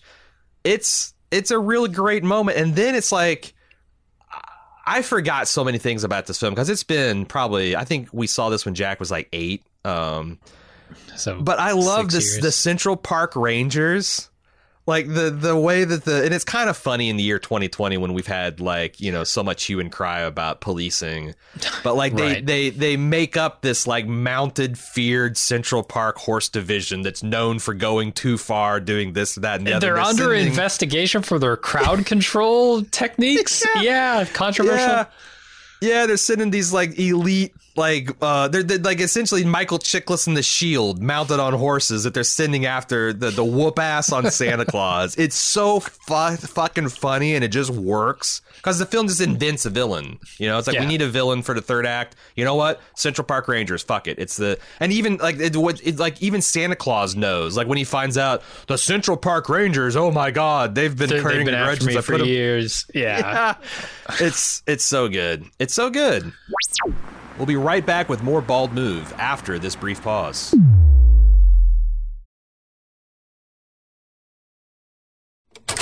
And now, back with more Bald Move. Um, Uh, uh, let me like- talk about one one of the like. it- It's it's kind of creepy. It's kind of like cringy. Um, it's the way they treat this reporter, the, the Central Park reporter, because there there's a character who comes up to her, um, and, and I'm trying to think if this is Matt Walsh from Veep. It looks a lot like him. I I'm not sure it's him, but there, there's this one guy who's like creeping on her, right? He's like, he gets on camera and he's like, "Oh, I really, I really love your mouth. I, your eyes, your eyes make everything shine." This is not funny. This is not funny at all because this happens in real life, and Yeah. and I don't know if it's like since then that this has happened and I've changed my opinion on this, but this is fucking creepy. And I, I can't help but go back to like Always Sunny. You know, we talked about the Bank and Ras stuff in Always Sunny, but this is also in Always Sunny when Dennis gets interviewed by this busty reporter in that hurricane episode or whatever that storm episode. I, and he's got this like fetish for her and it's really fucking creepy people. Like the, the the people you see on television are real people and you should not have this like sexualized uh parasocial relationship Right. with this news reporter. It's fucked I mean, up. it's kind of it's it's it's fine to do that to celebrities, but you should never make it their problem. right like, especially you know- live on air because I, we haven't we seen this with like sports reporters before Oh yeah, oh yeah, uh it's gross. Um, and it is weird, and I, I feel like it's a it's something of an inside joke because I think this guy's playing himself, and I think he's like a Fab's f- friend. So they, I think it's all played as like an almost like a borderline inside joke, but. Without that co- context, it, it's an uncomfortable situation for everyone, and, and and doesn't feel like it belongs in the movie. Yeah, So this is why I was a little. Uh, I thought this was Matt Walsh from Veep. It's not. Um, at least he's not credited on IMDb as as being in this movie, but he is in Old School, which is Yeah. the movie Yeah, that Will Ferrell did before this. He is Yeah, in Bad. Santa, which is a Christmas movie, and I'm yeah. I'm like he kind of looks like him. I think this was kind of like an a, almost like elaborate inside joke, but without that context, it just it's like one of those things where it's like, uh, yeah, um, it makes a lot of stuff. Like I, I went back and rewatched some movies with Jack, some some comedy movies like you know Airplane and things like that, and I still think boy. they're funny. I still think they're funny, but like they're so tied to when they're the release that if you don't know what was going on in politics, Oh, yeah, geopolitical things, popular trends, they, they just age in dog years. And same thing about kind of like later Mel Brooks stuff. That it's like sure. uh, you know like uh, Spaceballs and oh that was an uh, Men in Tights. Like all so many of these Yeah. crazy jokes about like why is he pumping up his shoes, Dad? Well, you see, there's this thing called Reebok Air or whatever. The pumps, Reebok yeah, the Nike and- pumps. Yeah, you had all this stuff where it's like you got to sit and explain like it's it's yeah, and I think this is one of those like this guy had had a high profile kind of related to the Will Ferrell kind of blue career and he's in his wholesome movie and they're winking at that but with divorced to that context what the fuck is this? Um I have a bunch of ra- uh, random stuff to I, I'm I'm just do down to random observations at this point so lead us off. Yeah, I, I like um, the way they use etch sketches in this. Like it's a toy that he is fam- very familiar that you see him building. Like the the question of like how many have you built today? Those are all etch sketches, and then he's using that as like a tablet or a notebook if you're old school uh, during the entire movie, which I think is hilarious. He at one point paints a Mona Lisa. At one point has like this ludicrously fast. And then uh, this is why I wonder if like they're going into elf time in some of these scenes where he he does this holiday font uh when he's leaving the note for James Caan that his brother eventually finds, but yeah, I don't know, it's really good. I like how they use that sketch. It's, it's essentially the Toy Story joke, only with you know like a Yeah, human yeah. elf doing it. Yeah. Uh, here's one. Peter Billingsley is in this movie. Little Ralphie from A Christmas Story Oh, is right. the red elf that's Buddy's supervisor, and he's kind of unrecognizable except for those Mm-hmm. blue eyes, man. Yeah. Those fucking peepers he's got are kind of recognizable as Ralphie. Uh, and I, th- I thought that's a really that's a really fun cameo. I have some questions around the board members. So there's so uh, what's the company here? Greenway Press, I think is the company Yeah. that James Caan is creating children's books for. But then you've got this board member who comes in. He's talking about me and the rest of the board are going to evaluate your idea here on the 24th. Uh, and you're going to be ready for that. He says something about like I'm going to fly. Like I flew in for this, Mhm. and like I'm going to be back in town on the 24th to, to evaluate your shit. What is happening here? Because in my mind, a lot of the publicating uh, publication industry, um, you know, like all the book companies and stuff, are headquartered in New York. Like I don't think that's much of an LA thing. I don't think that's much of a like Vancouver thing or whatever. Mhm, Like mhm. like the movie industry is. It, this is like a New York focused publishing house kind of thing. sure. Where is he flying in from? Where is he going to be back in town from? I'm trying to figure out where this guy lives. Is this a case of like, oh, he's on break for holiday, and so he's going to be back in town because he's on But break and he's been like that, vacationing? right? It doesn't. No. It is weird because they, they they make it feel like it's this pigeon style management. He's going to fly in, shit all over you, and fly out. But like, yeah, where is he flying in from? Like London? Like that's about the only other Maybe. place that's like a major. But like they don't mention it being like a foreign firm or anything. Like he doesn't have an English accent. It's played by the same guy that does. uh He's the mayor of New York in Godzilla. He's playing the like Roger Ebert. uh You know, essentially esque mayor of New York. Um, sure. but yeah, I don't I don't know. Um, there's a really quick cameo by Kyle from uh, the Tenacious D Yeah, and Kyle Andy Gass. Richter. and Andy Richter. yeah, yep. Kyle Gass and Andy Richter, which I, I always love both of those guys. They're they're not in a lot, and they're the the lazy children's authors that just their their big suggestion is to bring in the hired gun of Peter Dinklage.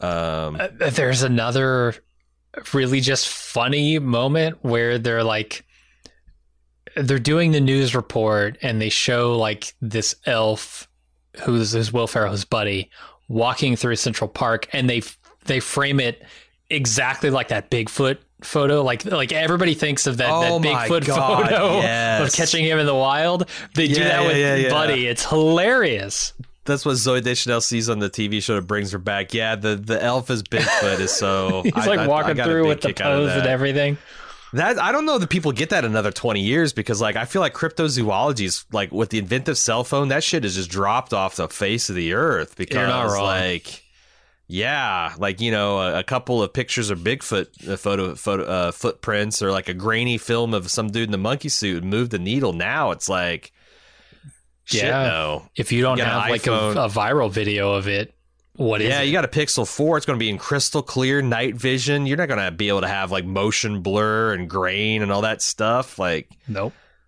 yeah, I don't, I don't know how much that that that that that lands for 20 more years, but I I loved it. I loved it. Uh, you talked about all the um. You did talk about Andy uh, Richter and Kyle Gass showing up, and during that scene, they're down in the mailroom, and I was wondering, does the do you know anything about the Empire State Building? Does it actually have a pneumatic tube system? Because I know it's like hundred years old. almost It's- certainly have to have at one point, right? Because that uh, was unless like- you're just using elevators and going to the floors and hand delivering mail. Yeah, But even then, like so. that was the Art Deco building. Like that Right. was like that was the height of that kind of tube te- net technology. So I wouldn't. I mean, I is it still functional? I don't know, but I would. I bought it. I don't know either. for sure bought it. yeah. I, I meant to do some research on that, and I apologize, I didn't have enough time. But also, like, how do you get a pneumatic tube 110 stories up or whatever it is? Like, Suction, man. I feel like that stuff is like there's like a lot of square rules of like.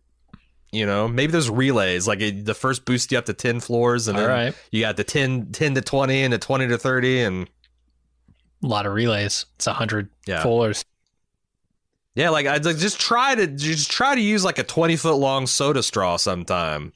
See, see, see how much, see how much, see how easy it is to get that much uh, fluid up a column with just vacuum.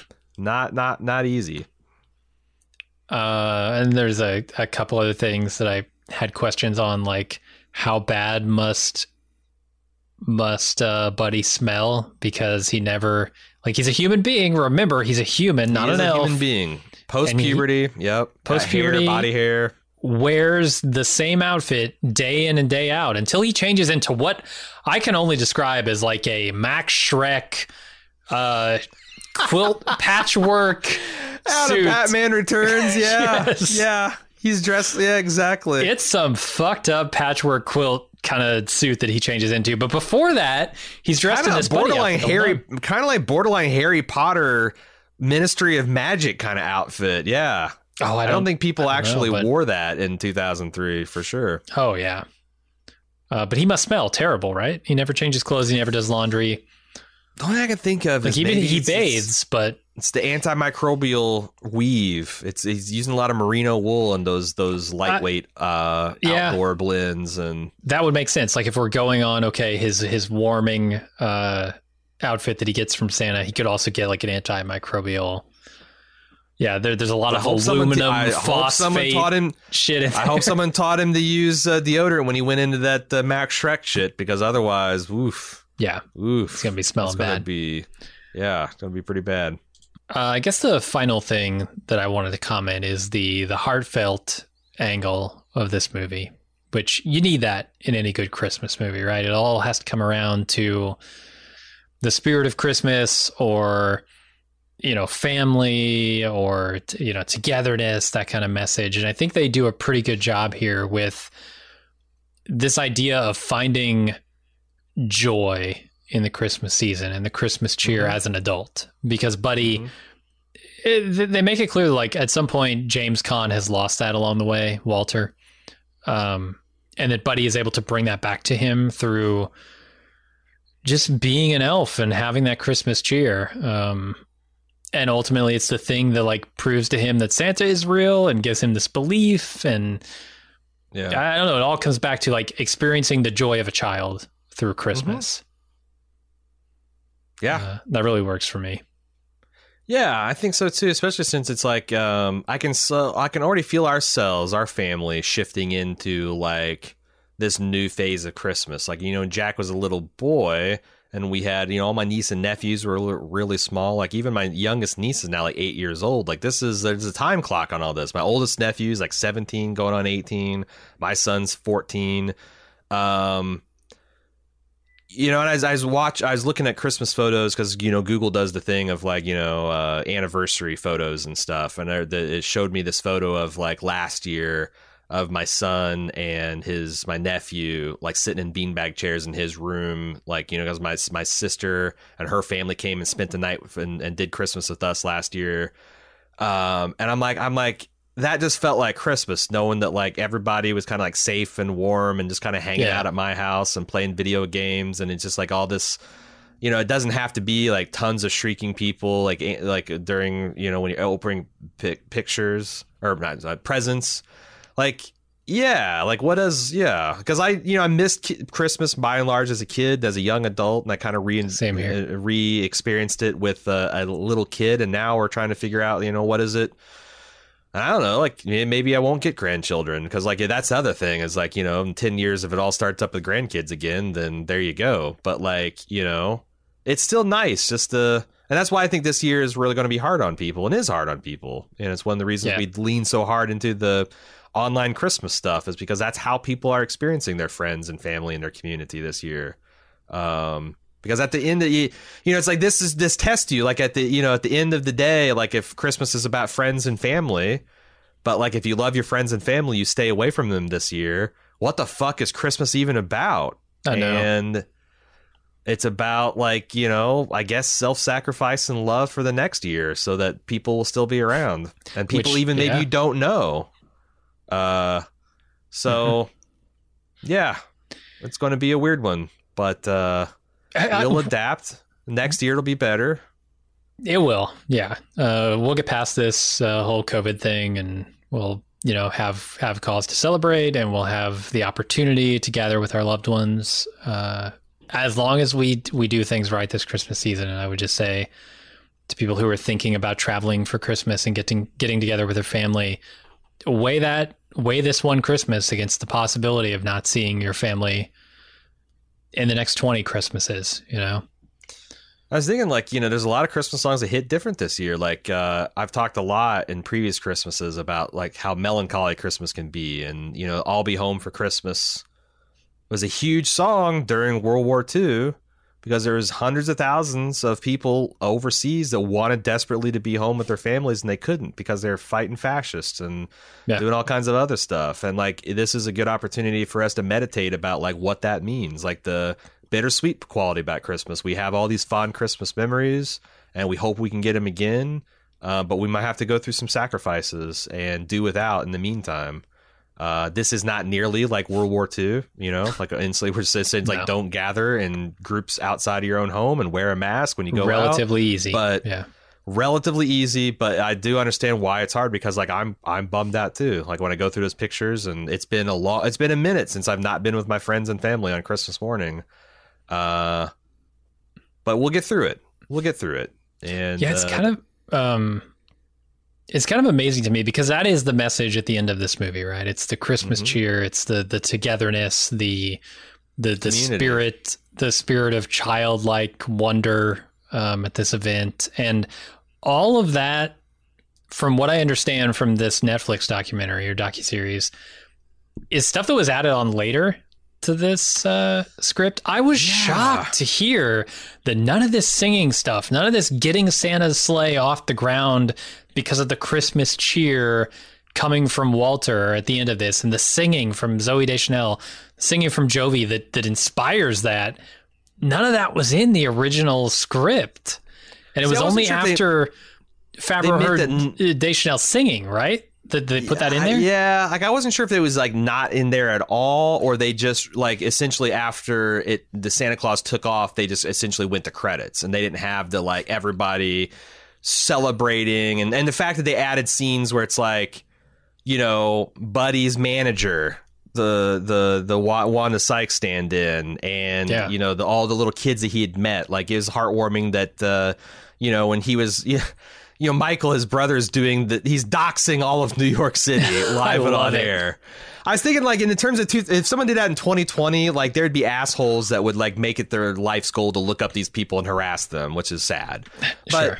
but but yeah, he's doxing these people and he's and there's he's like you know Sally Sue wanted blah blah blah and she's like thanks buddy because buddy yeah like it just it just it, it just probably you know 60 seconds worth of reshoots and extra scenes but it really put a bow on the whole thing Yes. like all like how many people Buddy had touched in this season and what what a difference that he had made and that's where you know it went from a perfectly fine family to like something that really is heartwarming. You know, there's a couple Yeah. points where in the third act where I got choked up with uh, you know, Buddy and his family and and the, the Christmas cheer that was it's happening. the spirit of togetherness uh, and unity um, in this moment that comes from that that makes movies like It's a Wonderful Life so poignant, right? Them coming together as a town to defeat the the the, the cynical elements of the Christmas spirit.